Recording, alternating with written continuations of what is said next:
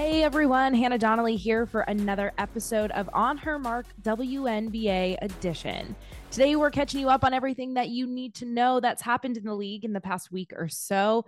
And we have none other than Terrika Foster-Brasby to help us out. Terrika is the sideline reporter for the Connecticut Sun and has been for the past couple years. This year, she has stepped into a new role and she is calling some of the games alongside Brendan Glashine. She is also an analyst for ESPN. She does so much. We can barely keep up, but let me tell you, she knows sports. And if you know, you know. I had so much fun catching up with her. We talk about some of the coaching changes in the past couple of weeks and the impact that will have on the teams for the rest of the season. We talk about the All-Star Reserve announcement, injuries that have plagued some of the teams and what that means as they move forward. It's just a lot of fun. So sit back and enjoy my conversation with Terrika Foster-Brasby.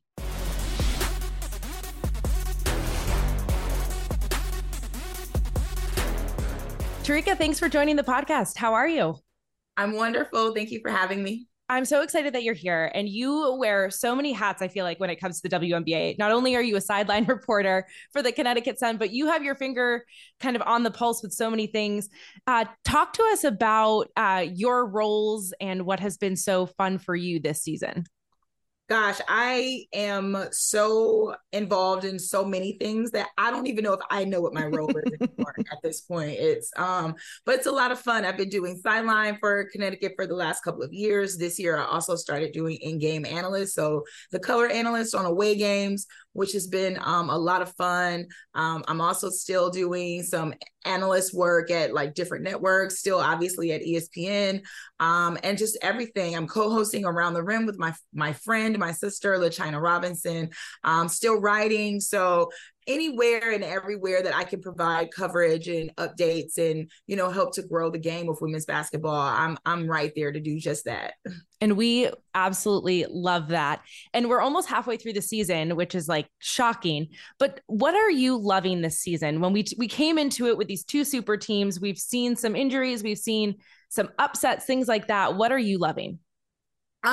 This is going to sound crazy based on that, but I am loving the parity at the lower level, right? And what I mean by that is just like, I think coming into the season, there were some questions on which teams were going to shape up to do what and how these new pieces that we added were going to work. And then I see a team like the Indiana Fever and Aaliyah Boston and how she's contributing and how, you know, Nalissa and Kelsey are responding to that. And yes, they're still growing and they're still getting better, but they, in my opinion, are far beyond where they were, and their upside is ridiculous. I see that same thing with a team like Atlanta, mm-hmm. like with the addition of Alicia Gray and how amazing she's played. The upside for this team is just so much better than I think any of us imagined. And even Minnesota, right? Mm-hmm. I mean, they have a losing record, sure, but when you're watching Nafisa Collier and you're watching Diamond Miller back from injury, you're like, wow, the upside for this team is nuts. So I love that this season. And I think it makes it more competitive because when you have these matchups, like anything can happen. And we've seen that. And that makes the game just so much mm-hmm. more fun. Yep, absolutely. It's more fun to watch, more fun to talk about. It's like, you just never know, like records don't really indicate how good or bad a team is. And that's so much fun.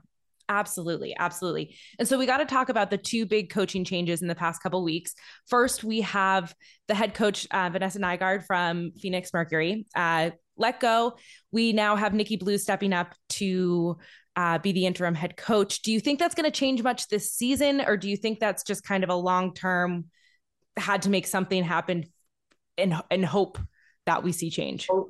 Yeah, like I first off, I admire Nikki Blue. I think she's going to be a pretty good head coach, and with just more time, more experience, she'll get an opportunity to, you know, not be interim, and if not with Phoenix, somewhere find a head coaching position. But, you know, Phoenix was just kind of it was a place that would have been difficult for any first year head coach, right? Like when you consider everything that Vanessa had to go through last year, the challenges that she was presented with, from losing BG early in the season that no one would have predicted, to the conflict that appeared between Sky and Diana, to Tina leaving in the middle of the season.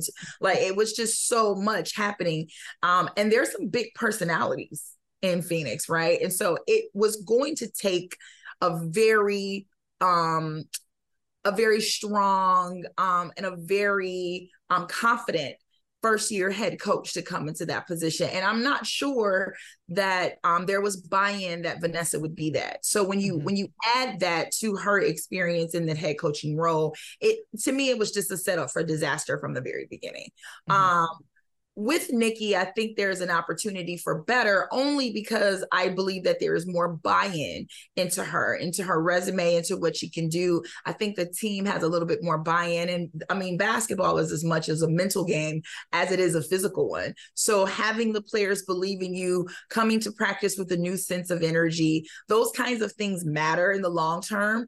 And she does have 2 out of the 3 wins. She's, out of 3 games under her belt, she's won 2. So I do think that things can turn around out. I'm not saying Phoenix is going to now be a playoff team. Like, I ain't going that far.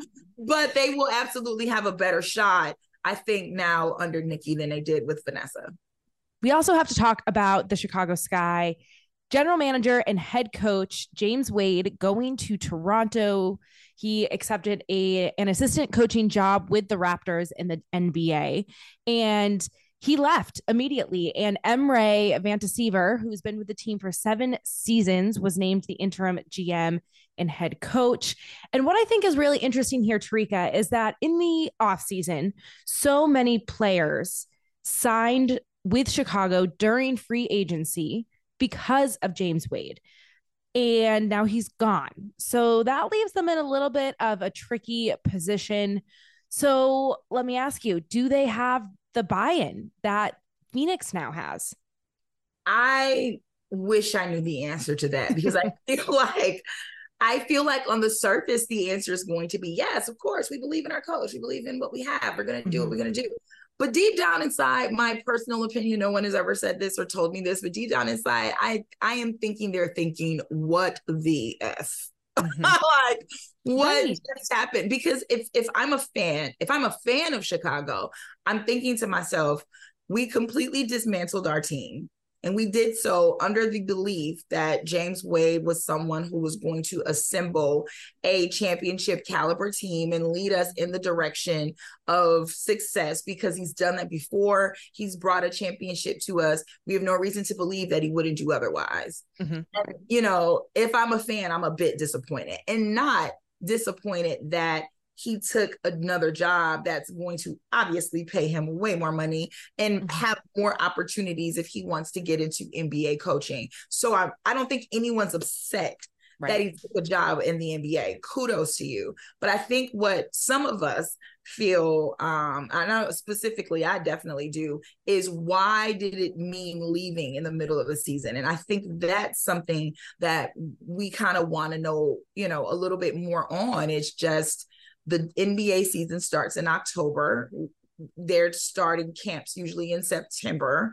I'm not sure if Chicago is a team that would have made a deep playoff run to where he would have still been coaching late into September to not get an opportunity to, and I don't know if there's any rules to say that you maybe can't be GM and assistant coach at a team. I don't know the rules. So I don't know the reason, but it seems to me that there was an opportunity to still at least continue to finish the job, because you wore dual hats. Like Chicago is now in a place where they now have to find a GM and a head coach. And that is a big role to fill. So yeah, I mean, if I'm Kalia Copper, I'm really thinking to myself, like, you left this on me and now I'm out here really stuck by myself. Like, what is, so I understand completely that they're still going to be competitive. They're still athletes. They're still going to be competitive. They're still going to try to win, but it certainly is a weight that they're going to carry now, even if they don't want to admit it.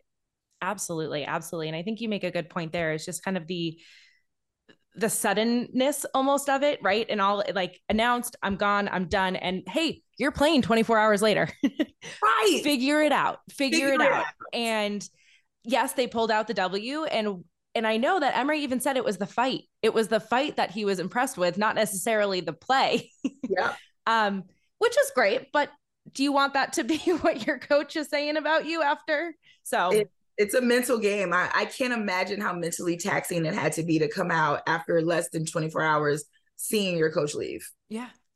Yeah. 100%. So we'll kind of keep our eye on that and see how that plays out this season. Also happening, we got the reserves for the All-Star game. And we saw, I know Connecticut Sun here, we saw DB and Alyssa Thomas get named to that, which I think it was a snub. They weren't, at least one of them wasn't named an All-Star. So that was exciting. Was there anyone else on that list that you saw that you were excited about or thought got snubbed, a week or two ago? Yeah, I was very excited to see Cheyenne Parker as a reserve. Cheyenne Parker has ball this year. And again, because Atlanta's record doesn't necessarily speak to the kind of play that they have, I felt for a while that people really didn't recognize how well Cheyenne had been playing. And it felt good to see that the coaches stood up for her and recognized that she had been doing so well this season. So it was good to see Cheyenne on that list. I'm a media voter, so I voted for Alicia Gray to be one of the starting point guards. And so to see her make the reserve list was like, okay, I feel good about her being on there. It's difficult to think of who got snubbed because there are so many great players in this league. I did think that Alyssa should have been a starter. I argued for her. I advocated for her. I voted for her. She's been an MVP caliber talent this entire season. So I wanted to see her as a starter, but just knowing that she will be representing Connecticut along with Dewana, I think that it's the right call. I don't really think that there are too many people who didn't. I mean, you can make a case. I mean, come on, Hannah. You can make a case for so many people. You can make a case, right? Like it's crazy. It's the league is just that good. But it was just really good to see. The two that stuck out to me the most for sure was Cheyenne Parker. Just really happy to see her have an opportunity. And then Alicia Gray, just because I voted for her and I wanted her to make it. Well, like you said, I mean, you can make an argument for anyone. Last year we saw Chelsea Gray not be named to the list, and then she was Finals MVP.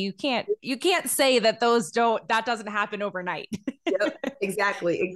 And we saw how the way that she responded to not making the All-Star team, they made sure not to make that mistake again this year. 100%. And Stephanie White also being named one of the coaches. And I think, talk about coming in your first year, and not her first year ever in the WNBA, but a first year in a while, making the impact that she's making. That's pretty awesome. It is so good. Like seeing this team day in and day out, it really does. You can really get a better understanding of how different it is and the culture, the atmosphere. And that is no shade to Curt Miller. Curt Miller was a great coach. He really helped to make and mold this Connecticut team to even be a championship contender, took them to 2 WNBA finals. Like there is no shade to Curt Miller, but you could sense that there was a difference. And sometimes you just need that, right? Like sometimes just need a change of scenery, or you just need a new voice, and people respond differently. The atmosphere is different with this team, and Coach White has almost been the center of every player that I've asked, why is it so different? Why is there a different feel? The energy, the vibe is different. And almost every player says, well, Coach White allows us to be this way. She gives us the freedom to feel the way that we feel and speak up when we need to speak up and hold each other accountable. And she's bringing a new sense of energy to this team. So you get that in a team that so many people thought were not even going to be middle of the pack because they lost, Jonquil Jones and Jasmine Thomas. And Curt Miller. And it was like, she hasn't coached in the league in many years. And so there was already this lowered expectation for Connecticut. And not only did they come out the gate firing, but they came out the gate firing and handed the only defeat to the best team in the league. So at this point, you kind of have to respect and recognize not only what she's done there, but how they have adjusted and how they're playing for her, it was definitely all-star worthy. Absolutely. Absolutely. And I love that the team is recognizing that energy, because I know earlier they all kept saying that they wanted a former player to coach them. And I think that is showing that kind of like knowing what's going on in their mind, she gets it. She does. So that's really awesome. And I think, like you said, they're coming up, you know, they moved down in the power ranking this past week, but they're still up there. Impact that Breezy's injury is going to have. How are you taking that? I'm heartbreaking. First of all, heartbreaking.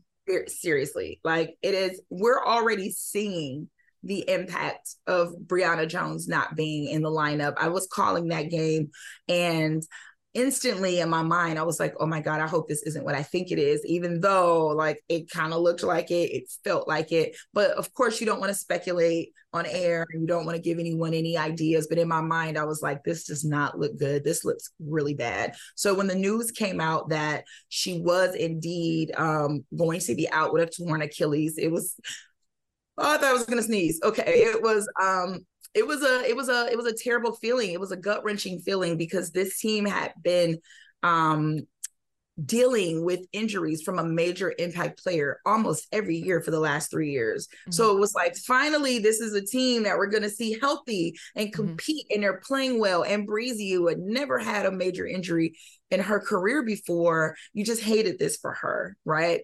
So on the one hand, you're thinking to yourself, if there's any team that can figure out how to get through this and play through this, it's this one because they're experienced in doing it. Alyssa Thomas had to deal with this injury, so she can provide some assistance and some help. So if there's any team that can do it, it's this one.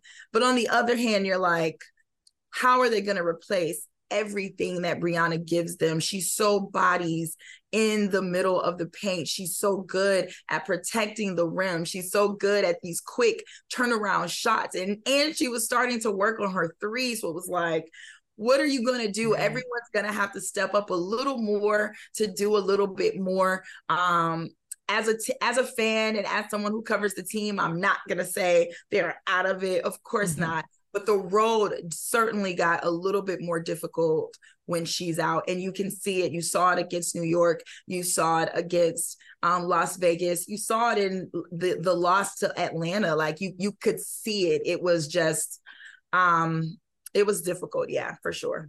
Mm-hmm. And talking about another team that's had some hope to make a championship run here is the Washington Mystics. And we had a healthy Elena Delle Donne for the first time in a while. And then this past weekend, we saw her go out with a left ankle injury. She wasn't playing yet or on Sunday. Mm-hmm. They're saying she's day to day. What's the impact that's going to have? Wow. There are another team who are down, not one big, but two, mm-hmm. right? You already lost Shakira, who phenomenal sophomore season so far. Her improvement in the offseason was crazy. Played overseas, won a championship, won MVP in the Israeli league. So we were like, wow, this 1-2 punch between Shakira and Elena is going to be hard. Mm-hmm. So then you're losing her. And then now with all of everything that Elena brings, and she was named a reserve all-star as well. So I most likely probably won't play unless she, I don't assume that she would play. But it's difficult to have to continue to try to play around players that are so impactful for your team. Mm-hmm. Again, Washington is an experienced team, right? And so you have to know that they've got players on their team and on their bench that can certainly step in and fill in Maisha Hines-Allen, Amanda Zowie B, but none of them are going to give you the exact umph that Elena Delle Donne is going to give you. And even in that injured game, she dropped 31 points, right? Like, mm-hmm. this is someone who gives you shooting. She gives you protection around the rim. She's someone who gives you physicality. You're going to spread the floor with her because people are going to double her. They have to watch her. And so to not have that is certainly something that Washington is going to struggle to overcome, as we're seeing already in the game. Right. I mean, we're already seeing it. And so that's the thing, like good teams are always going to find ways to figure it out and make things happen, right? But that doesn't mean that the losses that they're taking aren't devastating. So even if they are figuring out how to play without Elena for a couple of games, it's still a devastating loss, because now as we're getting into the season, these games, these wins, they're going to mean a lot more. So, you know, hopefully she won't be out too long. This is the time of the season where you're hoping that everything starts clicking and it starts getting better so that you peak at the right time. You can't go back to square one at this point in the season and hope that you're going to peak at the right time, right? Like this is the pivotal moment where you're like, we got to get it figured out. Got to get it figured out now. It's almost the All-Star break. It's almost that time where, you know, we're already looking at Commissioner's Cup, and it's literally the time where all of the kinks that you needed to figure out, you really, and granted, it's a 40 game season this year, right? We're almost 20 games in. So to your point earlier, it's still, you know, a long season. We're still halfway there, but I'm also one who thinks that these games go by a lot faster than we realize. And so to keep saying, well, we've got time, you really don't have as much time as you think you do. So you want to start clicking now so that you can peak at the end of the season and not necessarily have to try to find or figure out a rhythm. Like it's too late to still be needing to figure out a rhythm. Well, because they're bouncing from game to game. I mean, the real time to make any changes is what, one or two days at a time in practice, and then you're playing again. And every team presents a different challenge. So it's like one game you're working on your offense. The next you're like, oh, wait, offense is going to come. Well, we're got to focus on our defense right now. And there's no guarantee that you're going to get practice. I mean, the schedules are so different that you have teams like, you know, New York, for example, is literally just coming off like a 5-6 day road game stretch. So where do you find that time to practice in between travel, in between sleep, eating? Like you have to conditioning your body. You've got to, you know, get the rest and the reset, and you've got to stay. Practice is so few and far between for some teams during certain stretches in this season that they don't even get that opportunity to truly adjust. So it is hard and it is daunting at times to try to do these things on the fly, and every team has to do it. So it's not like it's specific to one team. The stretch may be different. Maybe your stretch doesn't come to July. Maybe someone had their stretch in June, but your stretch is coming nonetheless. So watch out. It's coming. Your 10 days will be here. So, you know, we talked about injury kind of plaguing some teams, and one of the matchups that I'm looking forward to this week, I mean, a lot of great ones, but is Sunday with the Sun and the Mystics. Do you have any predictions on that? 3:00 Sunday at ESPN. Yeah, these Sun Mystic matchups are always a really good matchup. The matchup earlier in the season was really tough, and that was with Elena and Breezy both in the game, and it came down to the wire. And though Connecticut did come along with the win, it always, like the score is never indicative of the kind of physicality that these two teams play against each other. Like they are very hard on each other, and I love to see it. And it stems back to the 2019 WNBA finals. They were really rough and tough with each other then. And of course the personnel is different, but the mentality is still there. The want to win is still there. And I feel like Connecticut is really wanting to bounce back. Now they've got a couple of games before then. So they have an opportunity to bounce back from Las Vegas's loss. But regardless of what, they're still trying to figure out, who do we get to replace what we're going to? I don't know if they're looking to bring in another player. They still have the opportunity to do so, pending money, but they have an opportunity to utilize a hardship contract for someone to bring in an extra big if they would like.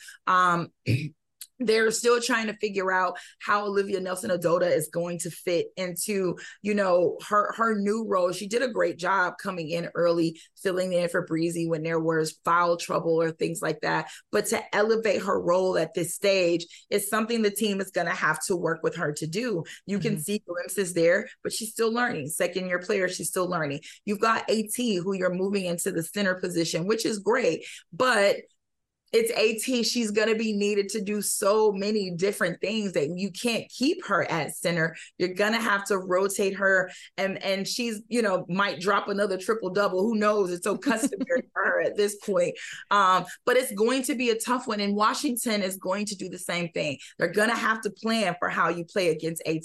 But if EDD isn't back, then who do we use, you know, to put on this person? Who, you know, should we use Amanda? Do we use Myesha Allen? What matchup is going to work best to counter what Alyssa is going to bring inside? And it's difficult to figure that out. And only one team has seemed to have success, and that's, well, two, New York and Las Vegas. No one else seems to have success in figuring out what to do with Alyssa. So it should absolutely be an interesting one on that Sunday. And so when talking about Olivia here, one question is, you know, the thing about Breezy is that her physicality and the way that she can just create space for herself. Yes.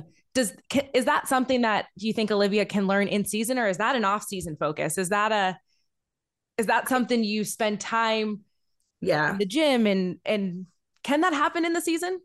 I don't know if that can happen in a season for her. It can happen in a season, but it's all about reps. It's all about minutes. It's all about playing time. And it's all about, as you kind of mentioned, working outside of practice time, scheduled time. It depends on how hard you work. And I have no doubt that Olivia is working very hard to be as impactful as she has been. But there are some things that Breezy just naturally brings. Like, she has this ability to like spin her body in a way for these one hook shots that are some, it's like, it's so graceful the way that she does it. And the size difference, while Olivia may be taller, Breezy is way more stocky in the way that she maneuvers her body, and it gives her an advantage over her opponents down low. And again, that's just something with, you know, we can see that Stephanie White is trying to switch that up a bit with the usage of Rebecca Allen. Rebecca Allen has the length, she has the physicality, she has the body, and she has the ability to shoot from the outside. So that gives Connecticut a bit of advantage of replacing the physicality they're missing with Breezy, but still keeping an option for perimeter shooting if need be. It's not going to be just one person. There just is not one person on that team that's going to replace what Brionna Jones does. It's really going to be a team effort. Dejanay Carrington, too. She's someone who's come off the bench. She provides a lot of energy, a lot of defensive presence, and she uses her defense to fuel her offense. So when she gets going and she's getting steals and getting stops, you can see that she's starting to shoot better, and she'll Euro step to the hole. That's her move, girl. I don't know where she got it from, but that's her move. She will Euro step right over you to the basket, and we love to see it. So it's just, there's just not one person that's really going to do it. It's going to be everyone. And let's hope that, because there's going to have to be multiple people, that causes a little bit of trouble for the opponents, but thanks. we'll see. Well, Terrika, thank you so much for taking the time. Let everyone know where they can keep up with you so that they can keep getting all this great insight. Awesome. Thanks for having me. You guys can find me all over social. Twitter, I'm at SheKnowsSports. Instagram, I'm at SheKnowsSports_. And Facebook, I'm at SheKnowsSports. So I'm SheKnowsSports everywhere. I love that. I love that. Well, thank you so much. And we'll be sure to keep up with you and check in later this season. Thanks, Hannah. Talk to you guys later. All right, y'all, that does it for me today. Remember, you can listen to player interviews right here on your podcast platform, or head over to the NBC Sports Boston YouTube page and you can watch them there. That does it for me. I'll catch you guys next time.